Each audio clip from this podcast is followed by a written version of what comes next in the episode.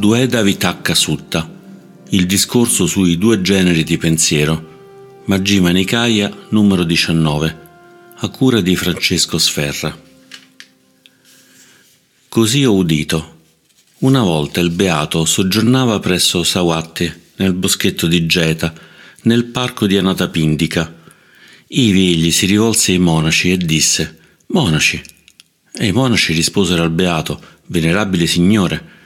Il beato disse: O monaci, prima del mio risveglio, mentre ero ancora un aspirante al risveglio, non perfettamente risvegliato, pensai: e se dividessi i miei pensieri in due categorie? Così, o monaci, misi da parte i pensieri di attaccamento e desiderio sensoriale, di malevolenza e di violenza, e dall'altra i pensieri di rinuncia, di non malevolenza e di non violenza. O monaci, quando un pensiero di attaccamento o di desiderio sensuale sorgeva in me, che dimoravo nella pratica, diligente, ardente e risoluto, così ragionavo questo pensiero di attaccamento o desiderio sensoriale è sorto in me. Esso conduce alla mia afflizione, all'afflizione di altri, all'afflizione mia e di altri. Impedisce lo sviluppo della saggezza, promuove il dispiacere, non conduce al nibbana. Allorché consideravo questo pensiero conduce alla mia propria afflizione, esso si pacificava in me. Quando consideravo questo pensiero conduce all'afflizione di altri, esso si pacificava in me. Quando pensavo conduce all'afflizione mia e di altri, esso si pacificava in me. Quando pensavo impedisce lo sviluppo della saggezza, promuove il dispiacere non conduce al nibbana, esso si pacificava in me. E tutte le volte che in me sorgeva un pensiero di attaccamento, lo abbandonavo, lo allontanavo, lo mettevo a tacere. O monaci, quando un pensiero di malevolenza sorgeva in me, che dimoravo nella pratica, diligente, ardente e risoluto, così ragionavo. Questo pensiero di malevolenza è sorto in me, esso conduce alla mia afflizione, all'afflizione di altri, all'afflizione mia e di altri. Ostacola la saggezza, promuove il dispiacere, non conduce al nibbana. Allorché consideravo questo pensiero conduce alla mia propria afflizione, esso si pacificava in me. Quando consideravo questo pensiero conduce all'afflizione di altri, esso si pacificava in me. Quando pensavo conduce all'afflizione mia e di altri, esso si pacificava in me. E tutte le volte che in me sorgeva un pensiero di malevolenza, lo abbandonavo, lo rimuovevo, lo allontanavo. O monaci, quando un pensiero di violenza sorgeva in me, che dimoravo nella pratica, diligente, ardente e risoluto, così ragionavo. Questo pensiero di violenza è sorto in me. Esso conduce alla mia afflizione, all'afflizione di altri, all'afflizione mia e di altri. Ostacola la saggezza, promuove il dispiacere, non conduce a Nibbana. Allorché consideravo, questo pensiero conduce alla mia propria afflizione, Esso si pacificava in me. Quando consideravo questo pensiero conduce all'afflizione di altri, esso si pacificava in me. Quando pensavo conduce all'afflizione mia e di altri, esso si pacificava in me, e tutte le volte che in me sorgeva un pensiero di violenza, lo abbandonavo, lo rimuovevo, lo allontanavo. O monaci, Qualunque cosa un monaco frequentemente pensi e consideri, quella diventerà l'inclinazione della sua mente.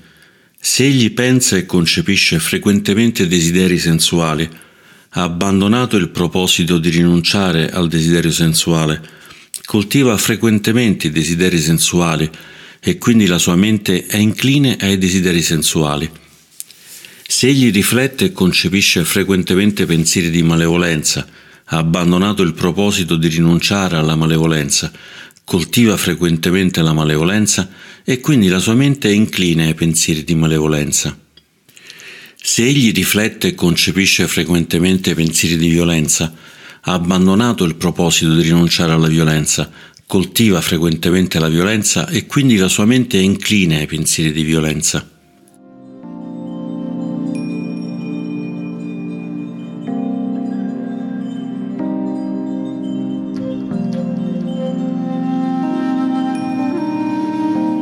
O monaci, come un mandriano durante l'ultimo mese della stagione delle piogge, in autunno, quando i raccolti sono nel loro pieno rigoglio, con il bastone fa in modo che le vacche non entrino nei campi. Egli le colpisce, le trattiene, le blocca, le guida. Perché? Ma perché rischierebbe di essere frustato o imprigionato? Rischierebbe di essere multato o rimproverato? Analogamente, o monaci, anch'io riconobbi negli stati non salutari della mente il pericolo, la degradazione e la contaminazione, mentre riconobbi negli stati salutari della mente la beatitudine della rinuncia e la purificazione. Quando un pensiero di rinuncia sorgeva in me, che dimoravo nella pratica, diligente, ardente e risoluto, così ragionavo. Questo pensiero di rinuncia è sorto in me Esso non conduce alla mia afflizione, all'afflizione di altri, all'afflizione mia e di altri. Esso facilita lo sviluppo della saggezza, non promuove il dispiacere, conduce al nibbana. Se o monaci penso e rifletto su di esso per una notte intera, per un giorno intero, per un giorno e una notte, non vi nulla di cui temere. Tuttavia, riflettendo e pensando a lungo, potrei stancare il mio corpo e quando il corpo è stanco la mente viene disturbata e in quanto tale perde la concentrazione. Pertanto, monaci, rendevo ferma la mia mente internamente, acquietavo, focalizzavo la mia attenzione su un solo oggetto di meditazione e dunque concentravo la mia mente. Perché? Ma affinché in tal modo la mia mente non venisse disturbata. Quando un pensiero di benevolenza sorgeva in me che dimoravo nella pratica, diligente, ardente e risoluto, così ragionavo. Questo pensiero di benevolenza è sorto in me. Esso non conduce alla mia afflizione, all'afflizione di altri, all'afflizione mia e di altri. Esso accresce la saggezza, non promuove il dispiacere, conduce al nibbana. Se penso e rifletto su di esso anche per una notte intera, anche per un giorno intero, Persino per un giorno e una notte non vi trovo nulla di cui temere. Tuttavia, riflettendo e pensando a lungo, potrei stancare il mio corpo e quando il corpo è stanco la mente viene disturbata e quando la mente viene disturbata si deconcentra. Pertanto, monaci, rendevo ferma la mia mente internamente, la acquietavo, focalizzavo la mia attenzione su un solo oggetto di meditazione e dunque concentravo la mente. Perché? Ma affinché in tal modo la mente non venisse disturbata. Quando un pensiero di non violenza sorgeva in me, che dimoravo nella pratica, diligente, ardente e risoluto, così ragionavo. Questo pensiero di non violenza è sorto in me. Esso non conduce alla mia afflizione, all'afflizione di altri, all'afflizione mia e di altri. Esso accresce la saggezza, non promuove il dispiacere, conduce al nibbana. Se penso e rifletto su di esso per una notte intera, per un giorno intero, per un giorno una notte, non vi trovo nulla di cui temere. Tuttavia, riflettendo e investigando, posso stancare il mio corpo, e quando il corpo è stanco, la mente viene disturbata, e quando la mente viene disturbata, si deconcentra. Pertanto, monaci, rendevo ferma la mia intenzione internamente, la acquietavo Focalizzavo la mia attenzione su un solo oggetto di meditazione e dunque concentravo la mente. Perché? Ma affinché in tal modo la mente non venisse disturbata. O monaci, qualunque cosa un monaco frequentemente pensi e consideri, quella diventerà l'inclinazione della sua mente. Se egli riflette e concepisce frequentemente pensieri di rinuncia, ha abbandonato il pensiero del desiderio sensuale coltiva frequentemente il pensiero della rinuncia e quindi la sua mente inclina al proposito di lasciare andare. Se egli concepisce e ha frequentemente pensieri di benevolenza, abbandonato il pensiero della malevolenza, coltiva frequentemente il pensiero della benevolenza e quindi la sua mente è incline alla benevolenza. Se egli concepisce e ha frequentemente pensieri di non violenza, abbandonato il pensiero della violenza coltiva frequentemente il pensiero della non violenza e quindi la sua mente è inclina alla non violenza. O monaci, come un mandriano durante l'ultimo mese della stagione calda, quando i raccolti sono stati portati nei villaggi, si limita a osservare le sue vacche ai piedi degli alberi o all'aperto, poiché deve solo essere certo che le vacche siano lì. Analogamente, anch'io ebbi bisogno di essere certo unicamente che quegli stati mentali fossero lì. O monaci, un'energia infaticabile e salda era sollecita dentro di me una chiara consapevolezza si stabilì in me. Il mio corpo era rilassato e non disturbato, la mia mente unificata e concentrata.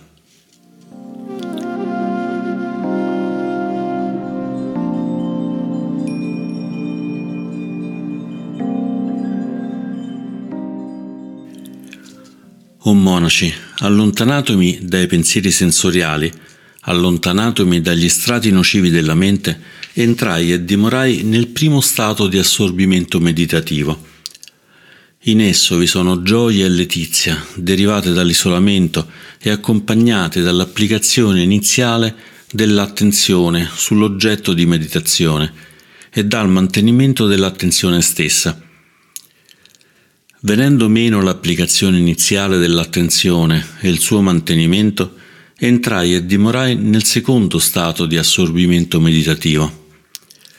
In esso vi sono gioia e letizia, derivate dalla concentrazione e non accompagnate dall'applicazione iniziale dell'attenzione sull'oggetto di meditazione, né dal mantenimento dell'attenzione stessa. La mente è tutta concentrata sull'oggetto di meditazione, rivolta all'interno, serena.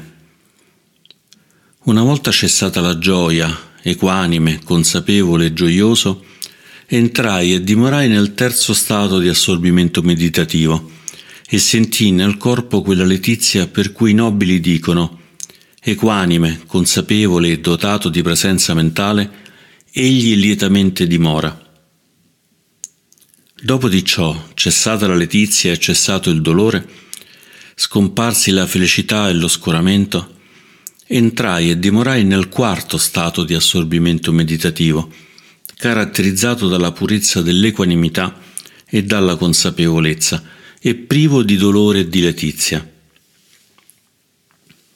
Allorché la mente fu così concentrata, purificata, resa senza macchia, luminosa, priva di afflizioni, arrendevole, malleabile, stabile, e fu pervenuta alla imperturbabilità, la diressi alla conoscenza del ricordo delle mie vite passate Ricordai le mie molteplici vite passate. 1, 2, 3, 4, 5, 10, 20, 30, 40, 50, 100, 1000, 100.000, molti eoni di contrazioni cosmiche, molti eoni di espansioni cosmiche, molti eoni di contrazioni ed espansioni cosmiche. In tal luogo ebbi tal nome, appartenni a un tal clan, ebbi tale aspetto, Tale fu il mio cibo, tale la mia esperienza di piacere e di dolore, tale la fine della mia vita. Una volta morto nacqui di nuovo in tal luogo, ove ebbi tal nome, appartenni a tal clan, ebbi tale aspetto. Tale fu il mio cibo, tale la mia esperienza di piacere e dolore, tale la fine della mia vita. Una volta morto, nacqui di nuovo qui. Così ricordai le mie molteplici vite passate nei loro modi e dettagli. Questo, monaci, fu la prima vera conoscenza che si verificò in me nella prima veglia della notte. L'ignoranza fu debellata e la conoscenza sorse, l'oscurità fu debellata e la luce sorse, come avviene in uno che dimora dileggente, ardente e risoluto. Quando la mente fu così concentrata, purificata, resa senza macchia, luminosa, priva di afflizioni, arrendevole, maleabile, stabile, e fu pervenuta alla imperturbabilità, la diressi alla conoscenza della morte e della rinascita degli esseri. Attraverso gli occhi divini, che sono superiori a quelli umani e puri, io vidi gli esseri morire e rinascere, e compresi come essi siano inferiori o superiori, belli o brutti, fortunati o sfortunati, in accordo al loro camma. Gli esseri che tennero una cattiva condotta del corpo, della parola e della mente, che biasimarono i nobili, che sostennero dottrine sbagliate e che sotto il loro influsso intrapresero cattive azioni, al venir meno del corpo con la morte, rinacquero in una condizione infelice, in un cattivo destino, in un luogo di sofferenza, in uno dei purgatori. Gli esseri invece che tennero una buona condotta del corpo, della parola e della mente, che non biasimarono i nobili, che sostennero dottrine corrette e che sotto il loro influsso intrapresero buone azioni, al venir meno del corpo con la morte, rinacquero nei buoni destini, nel mondo celeste. Così, attraverso gli occhi divini, che sono superiori a quelli umani e puri, io vidi gli esseri morire e rinascere, e compresi come essi siano inferiori o superiori, belli o brutti, fortunati o sfortunati, in accordo al loro camma. Questo, monaci, fu la seconda vera conoscenza che si verificò in me nella seconda veglia della notte.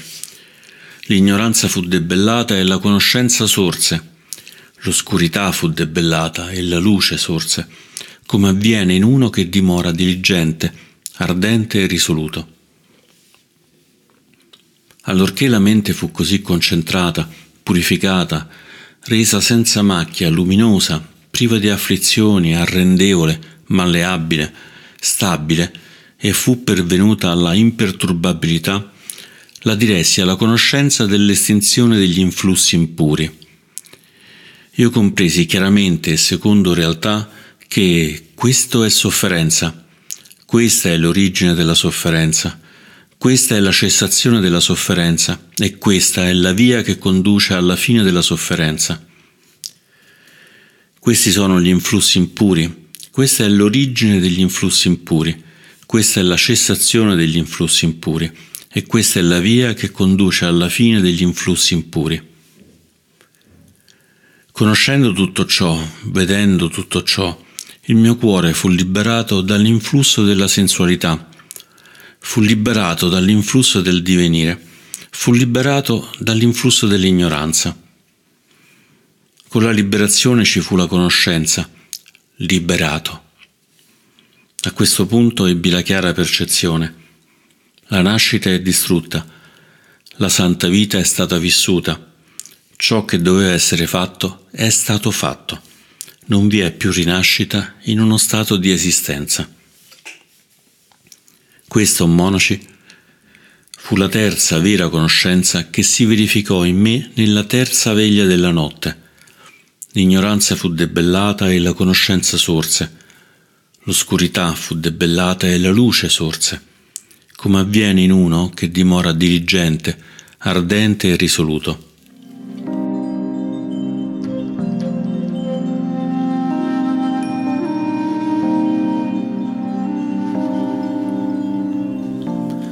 Supponete, o monaci, che in una zona boschiva vi sia un'ampia distesa paludosa, vicino alla quale viva un grande branco di daini, e che sopraggiunga un uomo desideroso di far loro del male, di danneggiarli e imprigionarli, che blocchi loro la strada sicura e buona che li conduce alla felicità e ne apra invece una falsa, che prepari loro un tranello e predisponga un'esca affinché il grande branco di Daini sia in seguito destinato alla distruzione, a un disastro, alla perdita.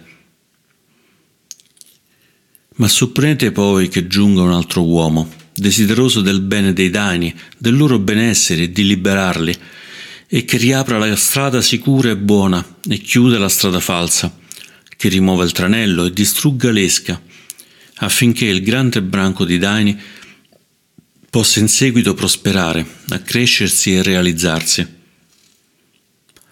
O monaci, ho fornito questo paragone per trasmettere un significato. Il significato è questo. La grande distesa paludosa è una metafora per i piaceri sensuali. Il grande branco di daini è una metafora per gli esseri viventi. L'uomo desideroso della loro rovina, danno e prigionia è una metafora per Mara, il malvagio. La strada falsa è una metafora per l'ottuplice sentiero erroneo, ovvero visione non retta, intenzione non retta, parola non retta, azione non retta, mezzi di sussistenza non retti, sforzo non retto, consapevolezza non retta, concentrazione non retta. Il tranello è una metafora per il diletto e la brama. L'esca è una metafora per l'ignoranza. L'uomo desideroso del loro bene è una metafora per il Tathagata, l'Arahant, il perfettamente risvegliato. La strada sicura e buona che li conduce alla felicità è una metafora per il nobile ottuplice sentiero, ovvero retta visione, retta intenzione, retta parola, retta azione, retti mezzi di sussistenza, retto sforzo, retta consapevolezza, retta concentrazione. Così, o oh monaci, la strada sicura e buona che conduce alla felicità è stata da me nuovamente aperta, la strada falsa è stata chiusa, il tranello rimosso, l'esca distrutta. Ciò che deve essere fatto per i propri discepoli in virtù della compassione da parte di un maestro che cerca il loro bene e ha compassione di loro, questo ho fatto per voi, o oh monaci. Ci sono queste radici degli alberi, ci sono queste capanne vuote. Meditate, o oh monaci, non differite la meditazione perché ve ne pentirete dopo. Questa è la mia istruzione per voi.